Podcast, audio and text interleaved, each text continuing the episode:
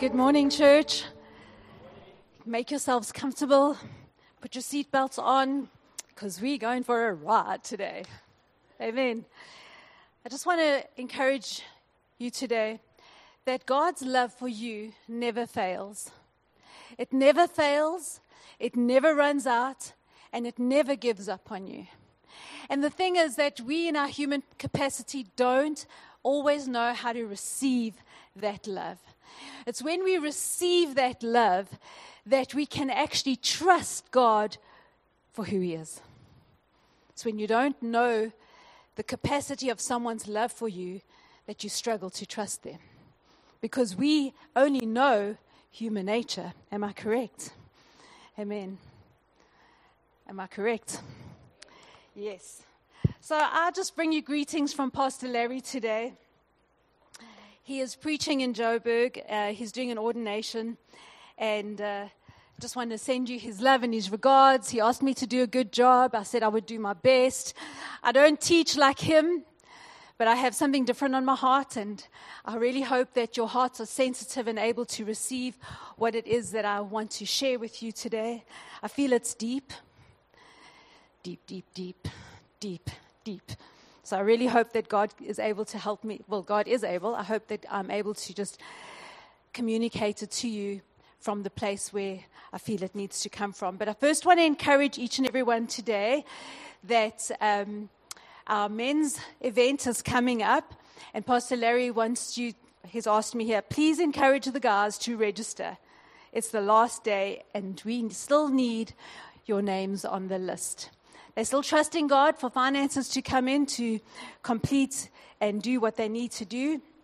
And so we just want to encourage you to please book for the Brotherhood event, which is on the 5th of November. It's free, it's going to be fun. And today is your last day to book. The scripture that they are functioning and standing on is Proverbs 27 7 that says, Iron sharpens iron. Hebrews 4:12 says that the word of God is sharper than any two-edged sword, piercing, dividing, separating asunder the soul, the body, the spirit and the mind, even the knee and the joints. So, if you know the Word of God and you love the Word of God, the Word of God says that we must love one another, we must fellowship with one another. So I encourage you, to men, to get together and go and uh, partake in the event. Um, and then we'll get into some more of those details a little bit later. Our outreach and evangelism had an amazing outreach. Please um, get involved. If you love outreach, I want to encourage you to speak to Ben, speak to Kaz. They are our outreach reach people, and they love to go out into the mission field and minister to the gospel. They said that we must go out into all Samaria, all Judea to preach the gospel, to lay hands on the sick so that they can be healed and recover. Amen. It is our commission. So we need to follow the mission. Amen. Are you ready for the word today? So the word in my heart today is vision retake. I know we in a series called The Secret Place. And sometimes we find ourselves in the secret place complaining to God because we haven't seen our vision come to fruition. Can you please time me 30 minutes? Um, we haven't seen our vision come to fruition. And we wonder and we cry out to God, God, why haven't we seen our destiny fulfilled? Why can't we actually complete the things that you've called us to do? And I want to just show you here from the scripture we spoke last week. We saw with Pastor Larry, he spoke about the tabernacle being moved, David's heart to move the tabernacle. And in doing so, even though he knew that he should move the tabernacle by the priests carrying it, he decided to put it on a cart. And when he put it on a cart, what happened?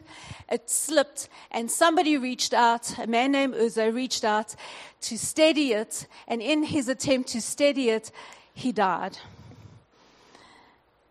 David knew in his heart what God's instruction was, but he decided to do it his way. The priests are meant to carry the tabernacle. And so here, David, now in his heart, he realizes, well, actually, the, the temple needs a permanent place to live. And it was always his vision and always his dream for the temple, for the tabernacle to dwell in a sanctuary. So he rises up and he, he's from as early as 1, as 1 Samuel 17, we see David's heart to build the tabernacle and he starts to make preparation. He starts to save. He starts to collect material. He starts to collect gold. He gets whatever he needs. He starts to collect it over the years. And then he says to his, his, uh, his people, he says, brothers and sisters, listen to me. In, in 1 Chronicles 28, 2, he says, Listen to me, brothers and sisters and people. I want to build a temple where the ark of the Lord's covenant could be placed as a footstool for our God. I've made the preparations for building it. David has a vision and a dream, just like all of us have a vision and a dream in our hearts. And maybe this best describes God's vision for our lives. You see, your vision is the present and future tense fulfillment of God's call on your life. True visions are God inspired and full of His life. They come to pass through our spoken words and subsequent actions. These visions are essential to our very existence. The word in Proverbs 29 18 says that where there is no vision, the people so, through life's experiences, I found that sharing the God given vision is an important way to ensure your calling is fulfilled. It is His purpose and His plan for you to share that vision with others, as spoken of in Habakkuk 2 2. If you are married, God wants you to share your vision with your spouse. And so it's with good intentions that we start to make out our plans and set out to do the things that we want to do. But unfortunately, because of who we are and our own will, sometimes our plans don't always work out, and our vision and our dream is delayed. Perhaps we get bumped backwards because we're not ready, or we're in the wrong place or the wrong space in our lives to actually have that, that vision fulfilled. So, in effect, we actually have to stand back and take a look and retake what our vision needs to look like or should look like because of the consequences of our decisions that we've made in our lives that sometimes obstruct our dreams and our visions. I want to give you a few points. I love Pastor Larry. He's got a point A, point B, point three. I've got, I've got two points. Stick to the blueprint that God has laid out in your heart. When we get when we get tired and weary, we tend to want to step out and just recover and recoup.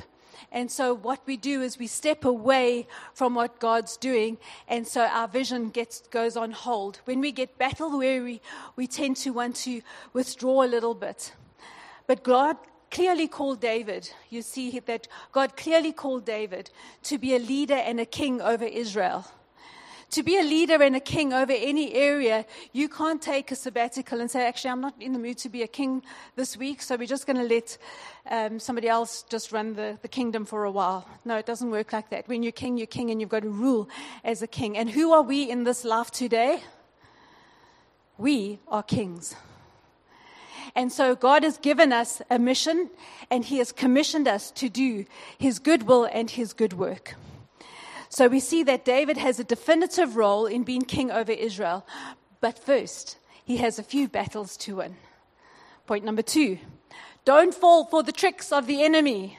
In Samuel 2 11 24, we see that David decides that he's not going to go out with the kings in a time when kings went out to battle. And he decides to stay home. Why? Who knows? Maybe he was tired. Maybe he didn't feel like it. Maybe the, the, the, the, the, the responsibility was too heavy for us. But what happens when we do that, it ultimately affects the purpose and the timeline of what God has got planned for us. The decision not to go to war was trap number one for David. He fell into lust. He was sleeping one, he couldn't sleep one night, walking on his rooftop. He was restless and um, decided to look over the wall. And when he looked over the wall, what happened? He saw this beautiful woman bathing, fell into lust. And when he fell into lust, he summoned her to his quarters and had sexual relationships, relations with her, and he landed up making her pregnant. And only when he found out that it was his commander Uriah's wife did he now feel that he needed, well, he had to cover up what he had done. And so now this started and set a whole pattern or a whole sequence in motion that now was playing out. When his failed attempt to covering up what he did with Bathsheba was, was failed, she had his son. Well, sorry, David had Uriah killed. And as a result of Uriah being killed in battle, his people and his men revolted against him. Seven days after the birth of his baby, his baby dies and he's devastated. He fasts and he cries bitterly to God and he beats himself up with hyssop and sackcloth. And God says, My hands are tired because of your sin. So he loses his son. And when his son dies, I can imagine, can you just, just imagine that picture today in your own life?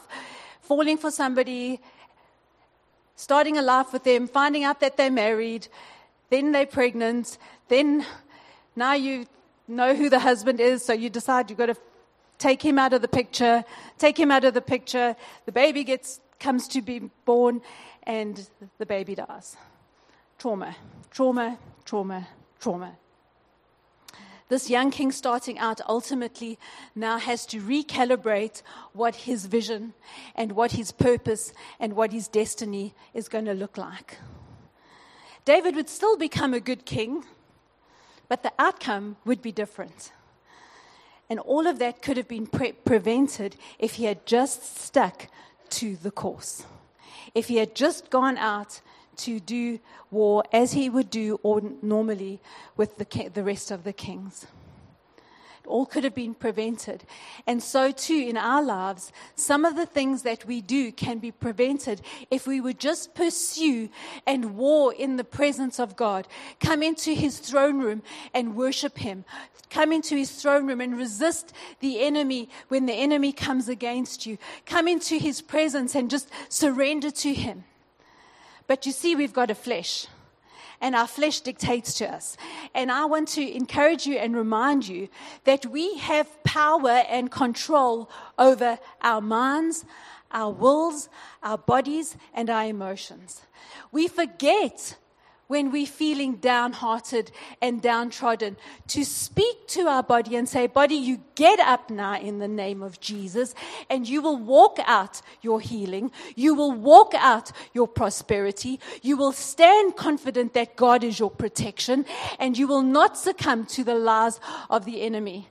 I dare you to do that. I dare you to draw a line in the sand and say, Devil, you cannot cross this line anymore. You see, what we don't, what we forget is that when, just think about this. When you're angry with somebody and you don't want them to, to you, you need to put a stop to it, what is your normal reaction? That is enough. You will not do this, or you will not do that. You will not cross this line. You will not come near and you speak with authority and you speak with firmness. So, why don't we do that when it comes to the enemy who wants to harass us, attack us, lie to us, steal from us, when we know what the Word of God says? Hmm? The truth of the matter is that we don't stand in our authority as a believer. And so, what happens is the enemy comes and he attacks the assignment of God on your life. He puts a hold on the destiny that God has for you. And so sometimes when we find ourselves in sin, when we find ourselves dealing with the consequences of sin in our lives, we now have to relook at what our future looks like. We have to recalibrate the timeline because the enemy, we have allowed the enemy to come in. You see, when we resist, like the man Uzzah which means strength, when he put his hand out to resist, to push the, the Ark of the Covenant back, he was struck down dead. Sometimes when we step out against what the Holy Spirit wants to do in our lives, it costs us. And we pay a price. So we need to readjust our vision and we need to remind ourselves that should we take this detour, it's going to take us down a road that we might not have the amount of, might take us further than we want to go, and it might make us pay more than we're willing to give. So, when it comes to your vision, stay focused. Keep your heart and your mind committed to what God is doing in your life. And you know, sometimes our flesh gets in the way because we're obstinate in our nature. We stubborn in the way that we want to do things. And sometimes we're even hostile towards the people who want to help us and guide us and correct us because they know what we need to be doing. And we have a certain thing in our minds that we want to go and just do what we want to do and accomplish what we want to accomplish. And then when we cry out to God because it's not working, we say, But God, why couldn't you save my baby? Because maybe when God asked us to do something, we stepped out to do what we wanted to do because we submitted to our flesh. Thank God for the blood of Jesus. Thank God for our salvation and the Holy Spirit, who has come to be our comfort, our guide, our leader, our teacher, and the one who convicts us of our sins so that we don't have to fall for the lies of the enemy. You see, David had to kill Uriah because of the lust in his heart and because he committed adultery. And he had anger in his heart because you can see that the anger led to murder.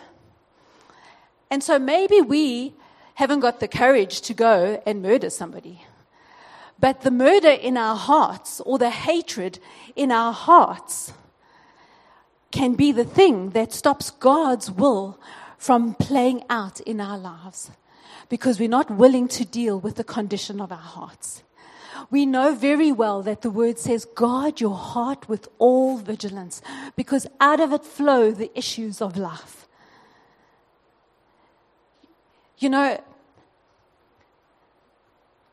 that's why David says in the Psalms, Who can go up the mountain of the Lord? He who has a clean heart a pure heart and clean hands. Because he knows and he knew that what was in his heart, where, where it, what happened in his heart, where it led him, what the consequences of that, that was, and that it would have cost him something that was really dear to him, which was building the kingdom of God, which was building the temple of God. But thank God that Jesus fought the biggest battle that we would ever have to fight, and you won it on our behalf. So we don't have to fight those battles. We now have the leadership of the Holy Spirit in our hearts, who's come to shed the love of God in, in our hearts and empower us to make the right decisions in our lives so that we don't have to live out the consequences that the enemy would want us to, to experience.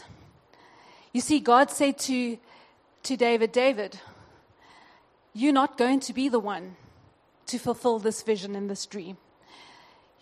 Your son will have to build the temple because you have got too much blood on your hands. And it wasn't the fact that he was a warring man and he had blood on his hands from being a, a, a military man. He had he was held back from building the temple because of the sin that he committed in murdering Uriah. Now, he was so clever and deceitful that he put Uriah in the middle of the battle so that he could be killed by the Ammonites' arrow. So it looked like the Ammonites killed him, but actually, David had plotted that. So you see, when you sin, it starts with a little small thing.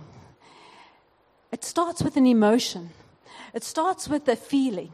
And then when we give in to that feeling, it starts to gain momentum. And as it gains momentum, now it becomes something that you start to do. And when you start to do it, there are consequences. And when you start to experience those consequences, now you either have to cover up what you're doing, or you have to deny that you're doing it, or you have to actually face the reality and surrender. And so I want to say to you that there's always a price tag, but it's never too late to turn away and let God intervene in your circumstance and your situation. Amen. God is faithful. Even when we fail, His love never fails. It never gives up. It never runs out on you. So no matter how badly you think you've sinned or how badly you have sinned against God, God says that my blood and Jesus, who came to the cross to die for you, restored that breach. Jesus restored the breach. So he has built a bridge for us to cross over and come back to him.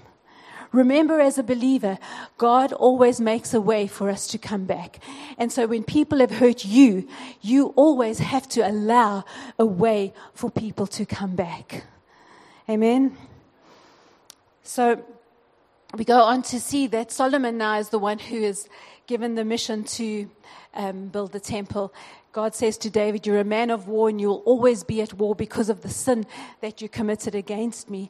And not only that, you will always have to fight battles for the rest of your life. And you'll have to seek me on the battles that you fight so that you can win and have the victory with regards to those battles. So, all of that to tell you that in Christ, it doesn't matter what we have done. God, through Jesus, has redeemed us from that sin. But if we are not willing to acknowledge that sin in our lives, what happens is that sin plays a role in how we live out our life, our vision, and our destiny. And to the point where if you're not even able to bring yourself to repent and say, Lord, I'm sorry for what I have done, what starts to happen is that sin finds a way to store itself in your body. We get sick that bitterness finds a place to store itself in our bodies. And God says to, to Solomon over here, if you will obey my commands and my regulations as your father has done. So I will, ta- I will say in the sight of Israel today that if you, if you observe all of my commandments, you will possess the land and may leave it as a permanent inheritance for your children and your children's children after you submitting to God because of His love and His commands empowers us to have a peaceful life. But unfortunately, we in our sin don't always allow God to do what He has planned to do for us. And so what happens is, and the heart of my message is that the, the sin in our life causes trauma. And even though we might have come to a place where we have repented to God and asked God for forgiveness and, and, and, and are trying our best to live the life that God has called us to, what sometimes happens is we struggle to gain the victory. How many of us are trusting God? for restoration in our finances? How many of us are trusting God for restoration in our bodies for healing? For restoration in our families and our children and our children's children and their relationships with whoever they're in relationship with. And we've, we're walking a road where we love God and we're serving God, but we're not seeing the result of God's providence in our lives. When we give in to anything other than God's plan, it causes our, the consequences of our lives to affect our destinies. And it results in broken promises, which result in hurt and damage, which brings pain. Undealt with pain is wounds that don't heal, and unforgiveness that leaves doors open for the enemy to traffic through our lives. Open doors prevent wounds from healing and dreams that are not fulfilled. Repeated cycles can go on from generations and generations in the form of sickness, mental illness, broken families, anger, aggression, violence, lack, broken dreams, divorce, addictions, sexual perversion, and the list goes on. But God says, today you need to draw a line. Draw a line that you will not allow the enemy to cross over. Because when you draw that line, when you stand in the authority of, your, of the Word of God, God will change the trajectory of your life. We saw it in our family's life with my mom when she grew up in a family that was broken. Her parents were alcoholics and gamblers. They drank their money away, they gambled their money away, and she was the one who had to raise up her siblings. She was the one who had to be the mom. So she, her childhood was lost, her dreams were stolen, and her destiny had a different view to what she had hoped it would be. And it wasn't even her fault, some of it. And then when God called her out and he said, I'm calling you. I'm calling you. I'm calling you home. Come home to me. I've got a better promise for you and I've got a better life for you and I'm calling you into the ministry.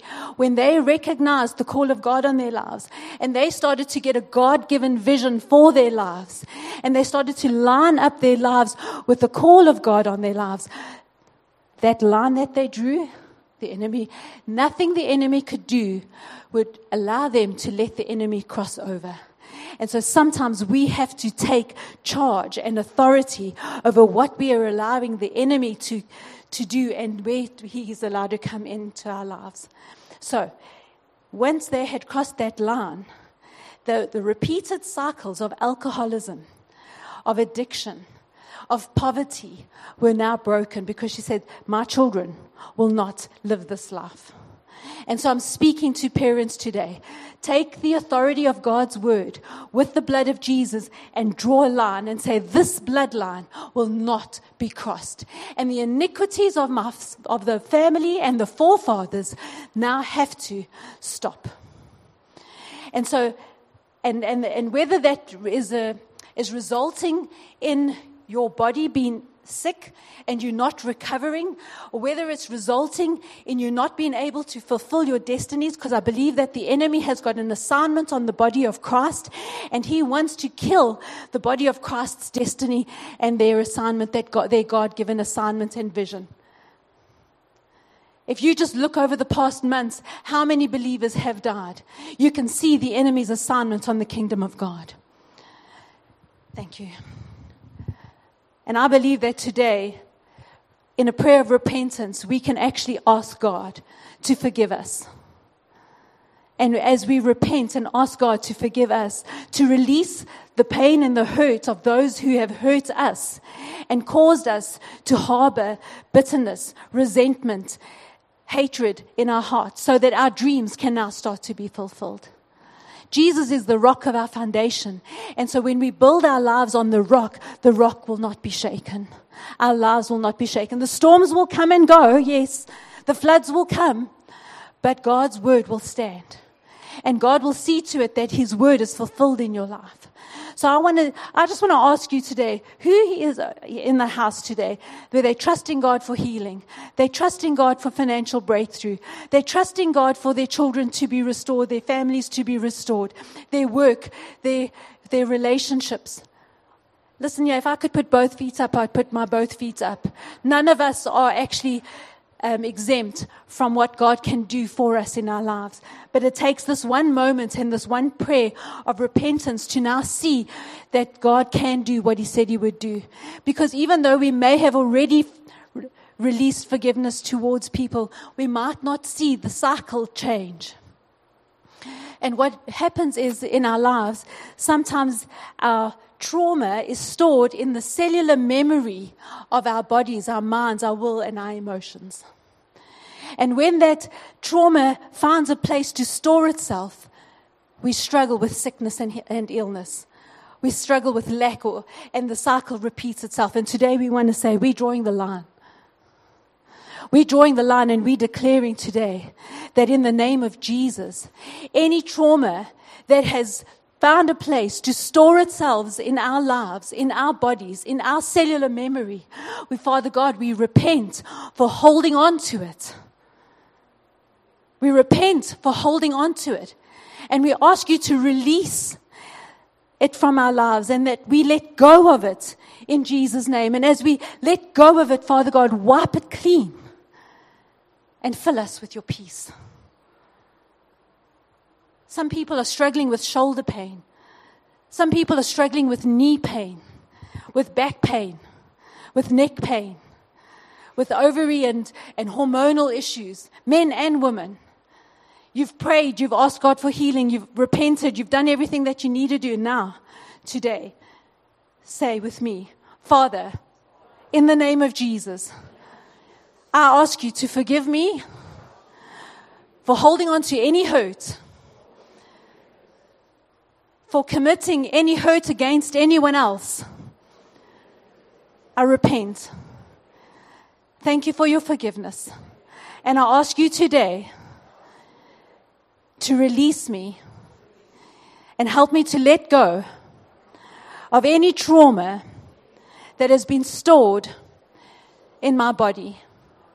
Put your hand on that area where you think there's trauma, where there's been trauma in your body, and say, Father, in the name of Jesus, I let go. I dispel any trauma that's in my heart. I ask you to heal my heart. And I thank you for your forgiveness. And I thank you for your healing today. I thank you that I'm healed and made whole. I thank you that you are the restorer. And as I worship you today, I give you praise. give you all the praise in Jesus' name.